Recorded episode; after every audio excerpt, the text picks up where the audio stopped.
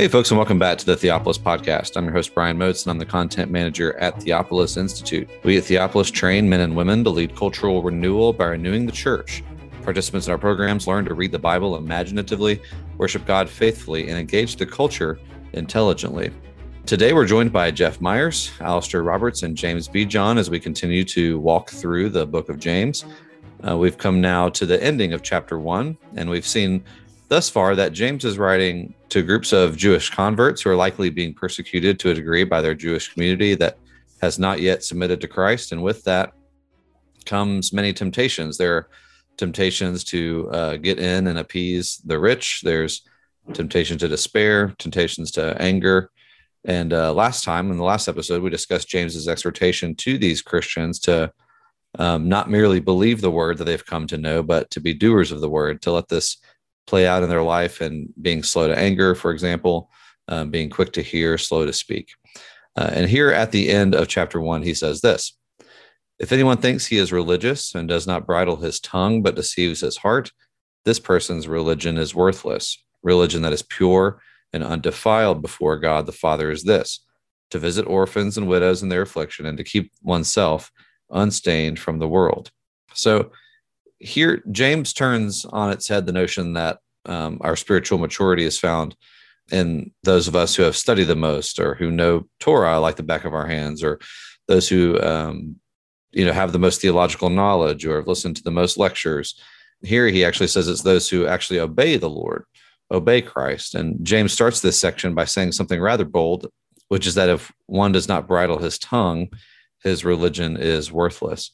James says that those with unbridled and uncontrolled tongues have no reason to have confidence that their faith is a saving one because they aren't truly following after the Savior. So, if it's okay, I thought it'd be good to, to start off. I'm curious why James feels free to make this strong connection between a bridled or a controlled tongue, controlled speech, and our religion. Well, it's certainly an emphasis that is familiar to us from the Old Testament. As we go through the book of Proverbs, for instance, we've talked about the relationship between James and the wisdom literature. But in Proverbs, again and again, we return to speech. Speech is that which disclose, discloses the heart, but also speech is that which is the true manifestation of wisdom. Is wisdom come to full expression, being able to give the word in season, for instance, or having the capacity to weigh your words before they are delivered. The fool is someone who just, the words pour out of him like a babbling brook. There's no sense of control, there's no sense of um, considering what he's going to say beforehand. But the wise man or the king is able to rule with his tongue. He's able to say the right thing at the right time, and through his words to soften anger, to change the course of a situation, to give insight into a situation that was formerly darkened. And so the power of speech, I think, is one that has always been at the, the heart of the wisdom literature. And within James, he's picking up on this theme and I think developing it even further. Yeah, that that's helpful. I do think that ruling is in view here, at least partially. Uh, the mention of Proverbs and the wisdom necessary to govern people is important. If this is an epistle addressed to the brothers, and I think it's appropriate to recognize he's um, talking to leaders in the church. Uh, they need to be mature in how they speak and what they motivate and encourage others to do. Uh, when we get, of course, to the middle of this this uh, book, this uh, letter, we're in chapter three, which is all about the tongue and the power of the tongue. And in verse two of chapter three, he talks about a perfect man or a mature man, able who is able to bridle the whole body. Now that could be his whole body, but it also could be the whole body in terms of the body of people that he governs. So you have a mature man who's governing and ruling and it, eh, by means of his words over a, a body of people. Um, and if he's bridling his tongue, it's not that he's just completely remaining silent. It's not that he doesn't talk at all, but just as you put a bridle in a horse, uh, it it controls what is otherwise just wild kind of power, power without any direction. And so um, a bridled tongue is a powerful tongue, but it's it's uh, going in the right direction. It's it's harnessed properly, and so what James says here. Look, uh, religious activity is about bridling your tongue. It's also going to be about what you do. We're going to see that in a minute in verse 27. But I think the reason why he connects up religion with bridling the tongue, or one of the reasons anyway, is because apparently the leaders he's addressing have this tendency to associate religion with zealotry, with fiery speeches, with angry speeches, with speeches designed to incite people into aggressive behavior. And that's not what true religion is. You, if you bridle your tongue in your leadership of other people, that's that's true religion. Uh, so I think we do have to read this in the context of chapter three and of the whole thrust of the book of James about these brothers ruling and guiding people in a mature way. Yeah, I think I think putting some flesh on that. It's I think in the evangelicalism that I was raised in, when I come to a verse like this, I'm mostly thinking about um, coarse jesting or coarse language, which I think is here. But I, I think the verse is is much bigger than that. Someone can can never use coarse language or coarse jesting or, or things like that and still have a wildly uncontrolled tongue and speech pattern. There's a whole theology of of the tongue of speech throughout the scripture and how powerful it is that we often forget and and we you know it's something that we forget even in the training of our children we, we can sometimes let our children just kind of walk around saying whatever they please and they're not they're not being crass they're not just seemingly wi- uh, wild but they're not controlled and they're not weighing how important and how powerful speech is and the imprints that it makes on our own psyche and on in the lives of other people Jeff, you helpfully tie this uh, in with Adam in your commentary to him. One of his first things that he needs to do is to name these animals. And in doing so, he sets patterns for all of history. Could you flesh that out for us a little bit? Well, I mean, it's the theme of, of ruling righteously by speaking, by what you say. Scriptures are full of this. As Alastair noted earlier, bridling the tongue is about coming to completion, coming to maturity. It's all through the wisdom literature. And I do think sometimes we forget this. And you're I think you're right too, Brian, to call attention to the fact it's not it's not just uh I don't know, uh like coarse speech that you say or as you said or something. It's it's more not speaking in a way that's going to be helpful to people. It's going to serve people well. So here we have a situation in which the people of God have been displaced, they've been banished, they're being persecuted, they're being pursued, they're they're being tortured in some cases. They got inquisitors running after them, um, and the brothers, the leaders, are not speaking into the situation in a way that's going to serve the people well. Uh, you, get, you know, we have to look at this through the lens of the whole book, um, and in in in the way they're they're speaking, they're deceiving. We're back to this issue of self-deception too. They're deceiving their own hearts, and they're thinking that this kind of expression of, of religion is at the core of their faith, and that is inciting people to fight back. But actually, um, true religion is doing something much more commonplace. It's it's uh, it's speaking to people and encouraging them to take care of orphans and widows. That's more important than inciting them to uh, to, to fight back against their oppressors. Continuing the theme of um, Adam, I think um, Eugen Rosenstock-Huessy's discussion of the cross of reality is one that I've always found very helpful here. He talks about the way in which human life is organized by holding things together across different axes. So we have um, backward, forward, inward, outward. Um, so think forward in time as we ex- look forward to things in the future. That's held together by a certain form of action and speech. Likewise, connecting ourselves with the past or connecting ourselves with the outside world and outside realities, and then forming inner realities, whether that's the inward reality of our own selves or the inward reality of a, a family or church community or a nation. All of these things are held together by speech. And we bridle the tongue not because um, it's important to clamp down the power of speech, but it's important to harness and direct the power of speech because speech is, as he will go on to argue later on within the epistle, incredibly powerful for good and for ill. And someone who's able to harness that power is able to hold together reality across many different planes.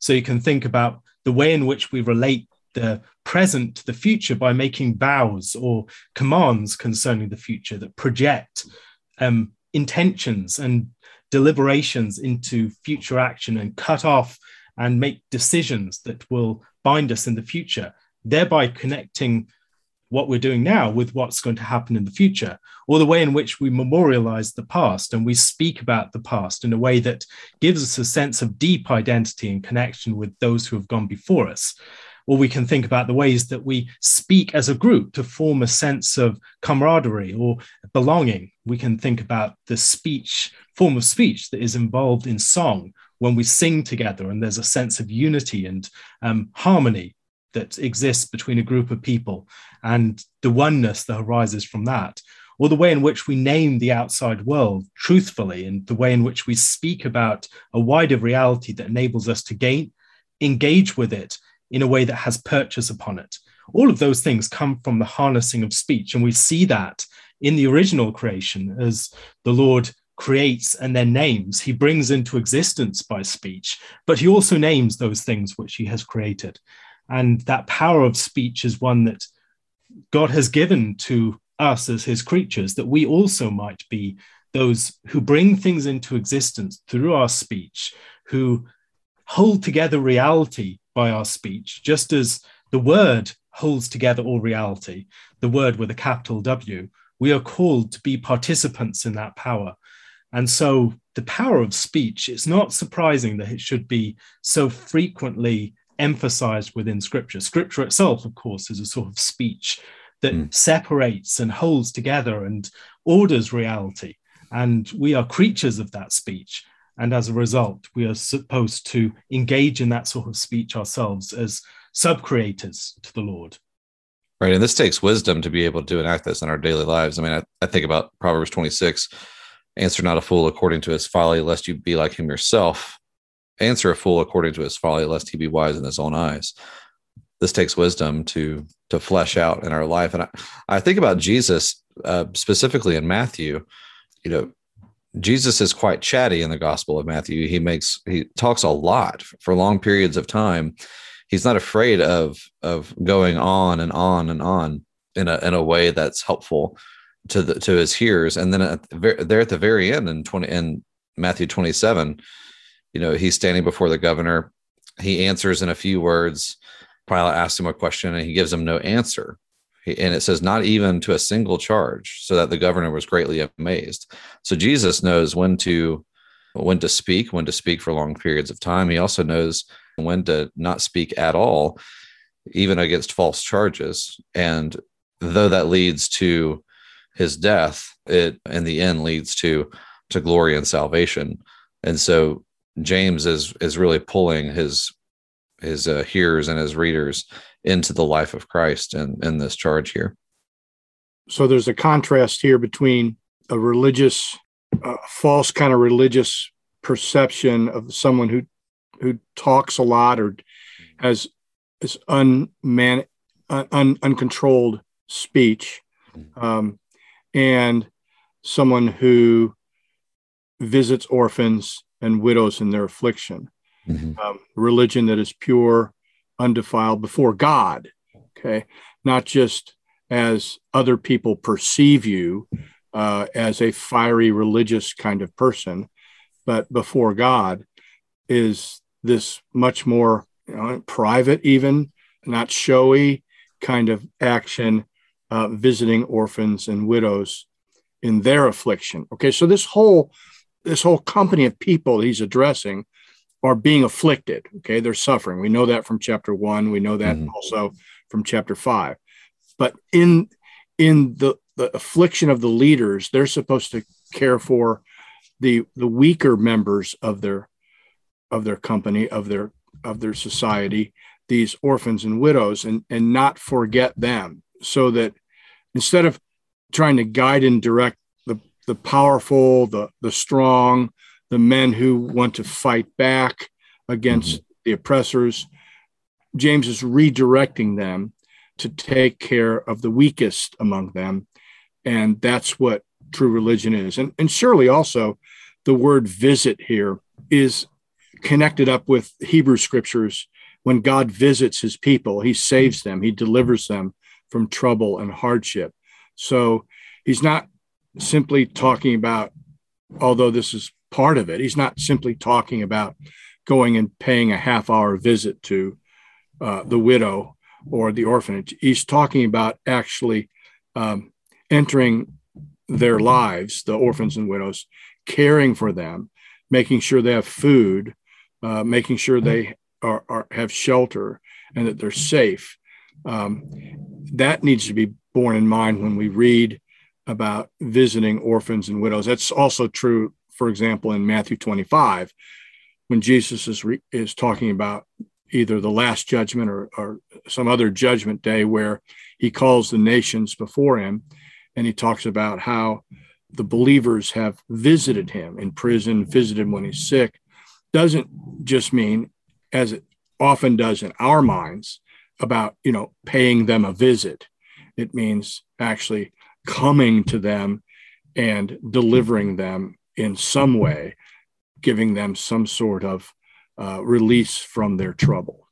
I think that connection with the language of the Lord's visitation of his people that you draw, Jeff, is absolutely crucial to understanding what's going on here.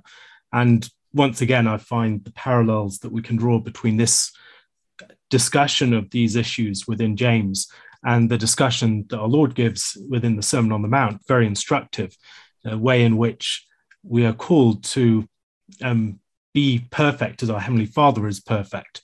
And what is taking place here is, in many ways, uh, fleshing out of what it means to be holy as I am holy, that common refrain within the Old Testament, especially within the um, Pentateuch. That emphasis is seen, first of all, in the holiness, keeping oneself unstained from the world, and also hmm. the saving action that the Lord has visited and redeemed his people. And that visitation is often presented in presenting his people as orphans and widows, those who have who lack a father figure or a husband to act on their behalf. And God is the father who acts on behalf of his an orphaned people. He's the husband who acts on behalf of the widowed people. And in the same way, we're supposed to play that um, part in relationship to others, because as the Lord has done to us, we are supposed to do to others. And so this is very much, again, in keeping with themes that are very prominent within the Old Testament, where the redemptive action of God provides the paradigm within which the people are supposed to run their own internal relationships. And so the test of justice, once again, is how are the orphans and the widows and um, the strangers and the aliens treated within your society? Because you were once these people, or um, in elsewhere, you are as aliens and strangers before me, as the Lord's statement concerning his people. And so that challenge to act towards others as we have received grace, I think is one that is packed within this statement.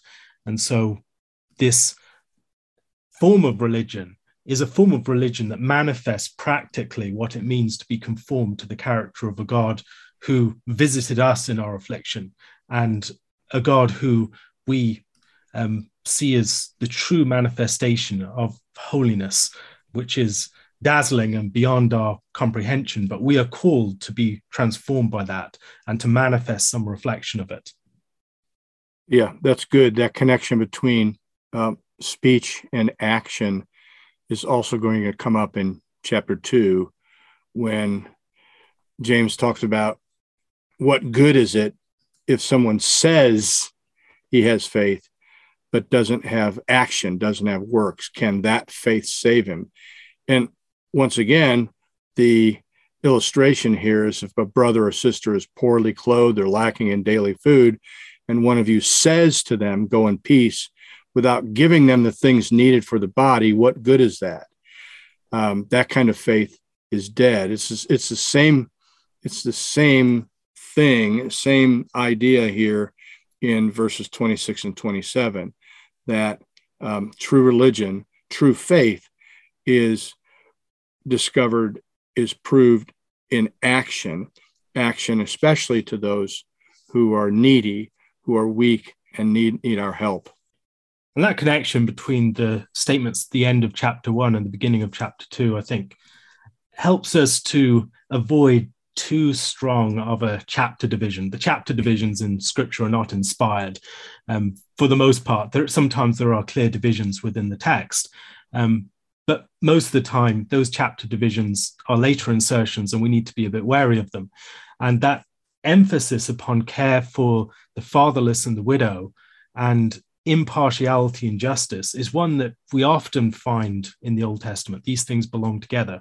So, for instance, in Deuteronomy chapter 10, verses 17 to 18, for the Lord your God is God of gods and Lord of lords, the great, the mighty, and the awesome God, who is not partial and takes no bribe. He executes justice for the fatherless and the widow and loves the sojourner, giving him food and clothing.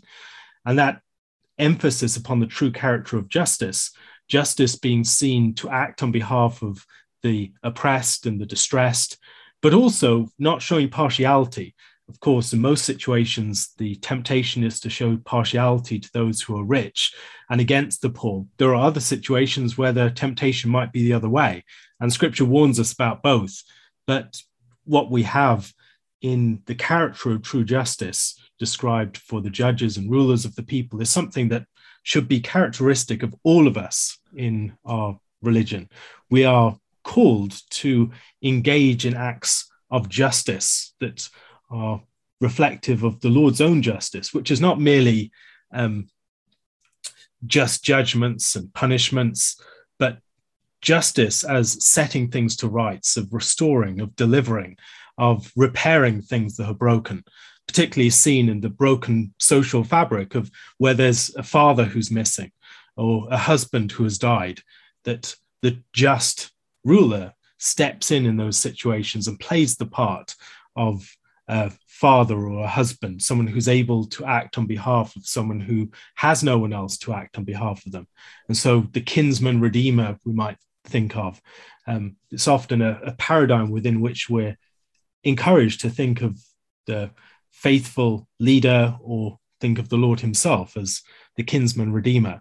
And that emphasis upon true justice as the action on behalf of those who have no one to act on their behalf and impartiality in judgment, I think also emphasizes something of the royal character of the faith that we're called to display. We're, we're raised to a new level of ethical practice as we're encouraged to act as just judges and um, leaders, uh, to take a sort of um, agency within our faith that plays to our strengths, that is not merely about avoiding sin, but is about positively executing justice in our relationships and the way that we interact with people in our society. That last connection you made, uh, Alastair, is pretty explicit in chapter two. Uh, in the end, you know, we're heirs of the kingdom, verse five. Um, and it's the royal law uh, that they're supposed to fulfill in verse 8 so um, and then in addition to that if uh, if if we're going to start in chapter 2 i think it's important to note here that uh, jesus christ i believe is held up here as the mature one as the glorious one. I, I do take some i take issue with a, a number of the translations here. Um, typically translated verse 1 my brothers show no partiality as you hold the faith in our Lord Jesus Christ, the Lord of glory. I would, eh, the whole question here is whether you translate pistis as faith in or faith of or the faithfulness of Jesus. I think they're both possible exegetically, but I'm going to go with the latter.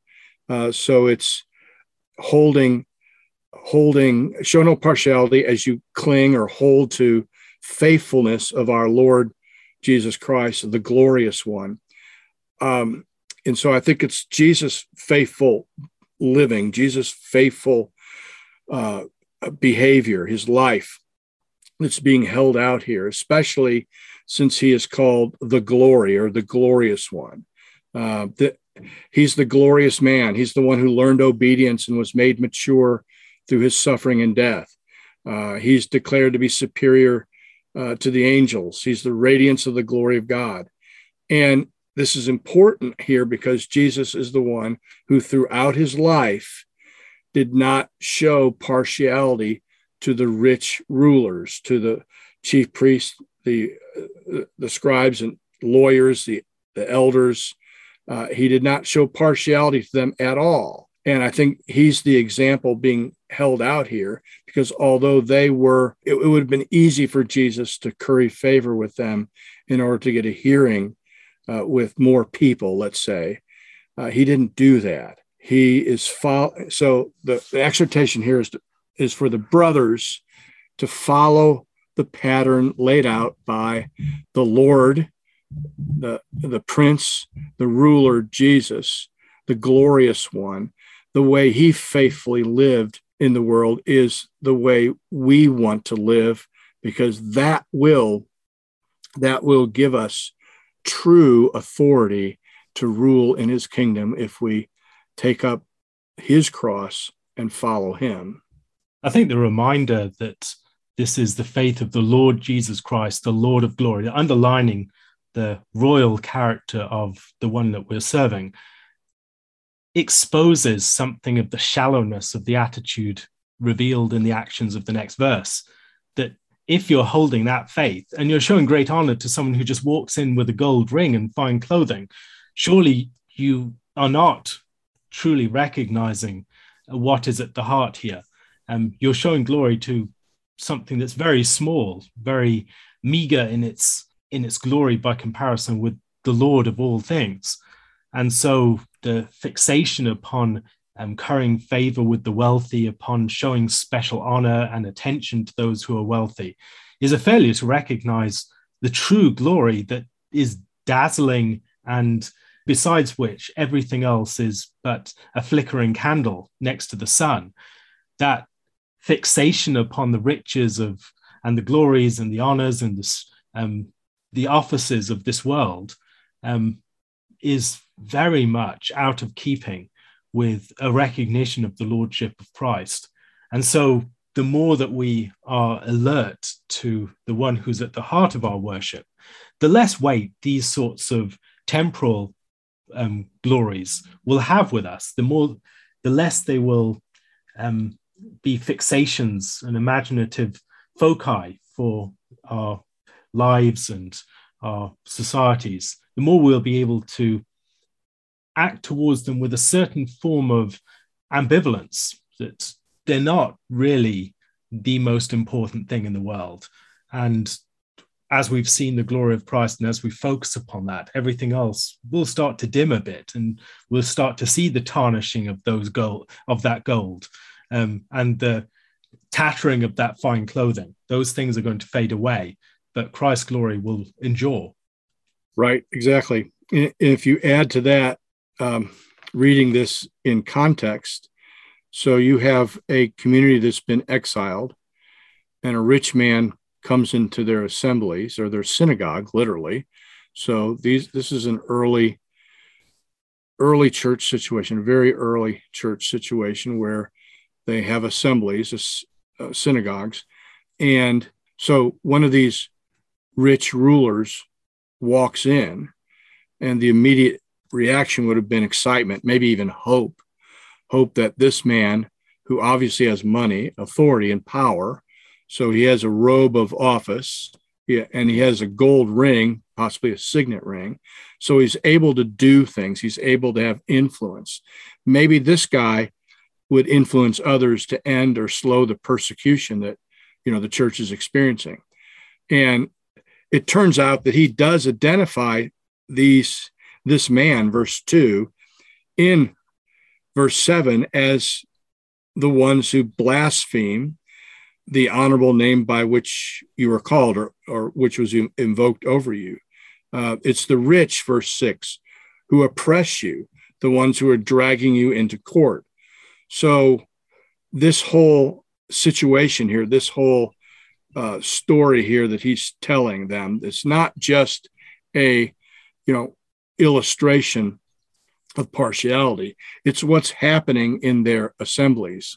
And it is this temptation they have to think somehow that if they get on the right side of these oppressors and if they coddle them and uh, stroke their egos, if you will, and give them a good place to, to, to sit, then somehow, maybe, uh, we can put an end to the suffering we're going through. I think that's in the background here, and they need they need to be extremely careful uh, that they don't fall into that trap. I mean, it's almost the opposite of the aggressive, violent behavior to pay back or to put an end to the the persecution. So you either have one or the other. You either, you know, just completely give in in order to avoid the pain and the suffering, or you fight back in order to end the pain and suffering through aggressive, violent means. Uh, these are, I mean, and it, this really makes sense too if you think about the way uh, people in these kinds of situations act. You can you can think about concentration camps. You, if you've read Solzhenitsyn or you read about the Jewish Holocaust, when when you're in these kinds of situations, you're either going to organize a a fight or you're going to try your best to get what you want by currying favor. Now those situations are really extreme. It's not exactly the same with these these people, but uh, it makes sense when you put when you put it into that context that they would be tempted to do either of these two behaviors, both of which are are condemned by our Lord, and especially by his behavior. Jesus didn't do that, as Alastair just mentioned. Jesus did not curry favor with those that were in power. And also, Jesus did not fight back. You know, Peter, put away your sword. This is not the way the kingdom is going to, uh, to come. It's going to be through my death and resurrection, and it's going to be through my church's death and resurrection. It's also worth thinking here about the ways that assemblies and meals would function within much of the ancient world. Right. Um, often they're means of forming beneficial associations. They continue to be, but they'll be even more so within that sort of society. That concern is one that, particularly in the Gospel of Luke, our Lord often speaks to. So, for instance, in chapter 14, verses 12 to 14, he said also to the man who had invited him, When you give a dinner or a banquet, do not invite your friends or your brothers or your relatives or rich neighbors, lest they also invite you in return and you be repaid. But when you give a feast, invite the poor, the crippled, the lame, the blind, and you will be blessed because they cannot repay you, for you will be repaid at the resurrection of the just. And that question of who belongs at the table and where do they belong at the table is a question that is often raised within the Gospel of Luke in particular, because the table is a metaphor, more than a metaphor, for what the kingdom of God is. It's an understanding in, there's an understanding that at the table we are rehearsing the reality of the new world that Christ is bringing in through his work. And so the way that we act, who we try and curry favor with, where we seek positions at the table, who we invite to the feast, how we comport ourselves at the feast. These are matters that reveal hearts. They reveal where our priorities lie.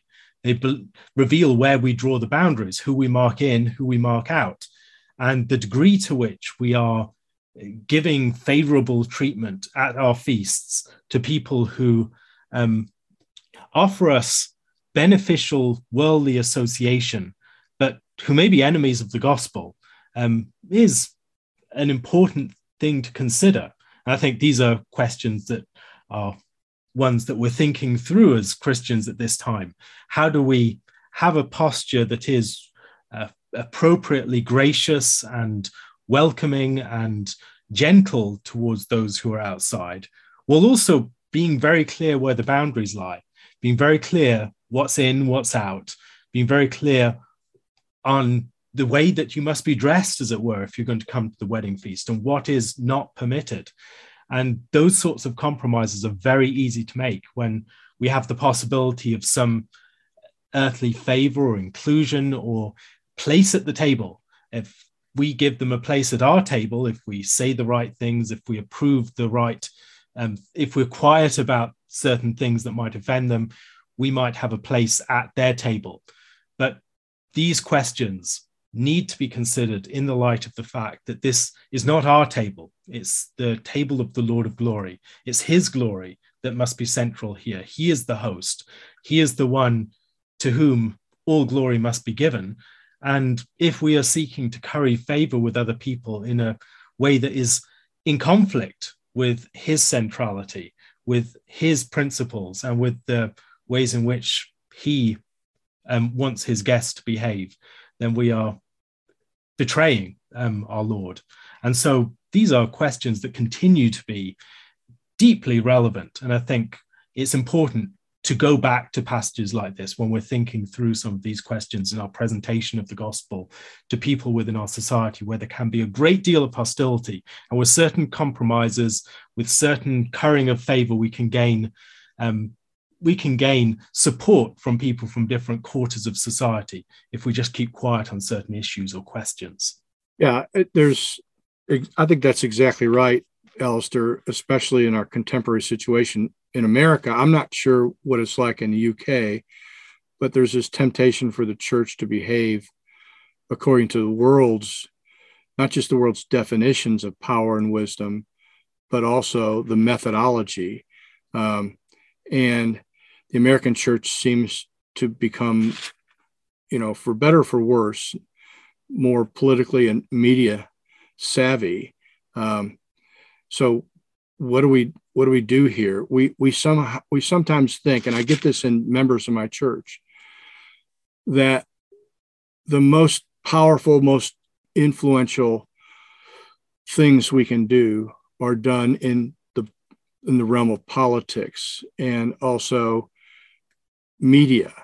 So angry speeches uh, or jockeying for positions of power in state or local legislatures. Okay, that's fine. I, I, I realize that Christians need to be in those places. Um, but maybe the modern church needs to remember that the most powerful political action uh, is our gathered Sunday worship. It's the liturgy, it's the preached word, it's the meals, as you say, uh, and it's the it's the baptism, the washings that mark out this new and reborn huma- humanity, uh, and that humanity is uh, is not striated or, or stratified in ways that you see in the world, where the poor and the rich all have a place at the table, and each can serve one another, and that that kind of life of the church is much more powerful. It's hard to get people to see this, much more powerful in changing the world than uh, the kind of political action that everybody is, um, you know, is catechized in by our media, um, protests or even violent action somehow to force our leaders to do this or that. Uh, well, okay, there may be a place for protests. There's certainly a place for petitioning the government to do things. I, I get that. But all of that can easily devolve into uh, the kind of thing that James is talking about here, where we're thinking somehow that the way to change the world is to get the rich and the powerful uh, on our side. Uh, and the way to do that is to give them places of honor, to make them trophies of grace. I've heard, I get so tired of hearing that phrase in the church a trophy of grace. And it's usually a rich person or a good looking person or a or a movie star. And somehow if if we can just get them and honor them then they'll be able to change things for us and as most of us know have been around for a while especially in america most of these trophies of grace have ended up face planting in terms of the faith after you know a few years because they're given all this honor they're given this this uh, uh, this position within uh, whatever church they're in and whatever parachurch organization. And then all of a sudden a few years later it turns out well you know that was this was just something they were trying out for a while or whatever. And they didn't they didn't follow through.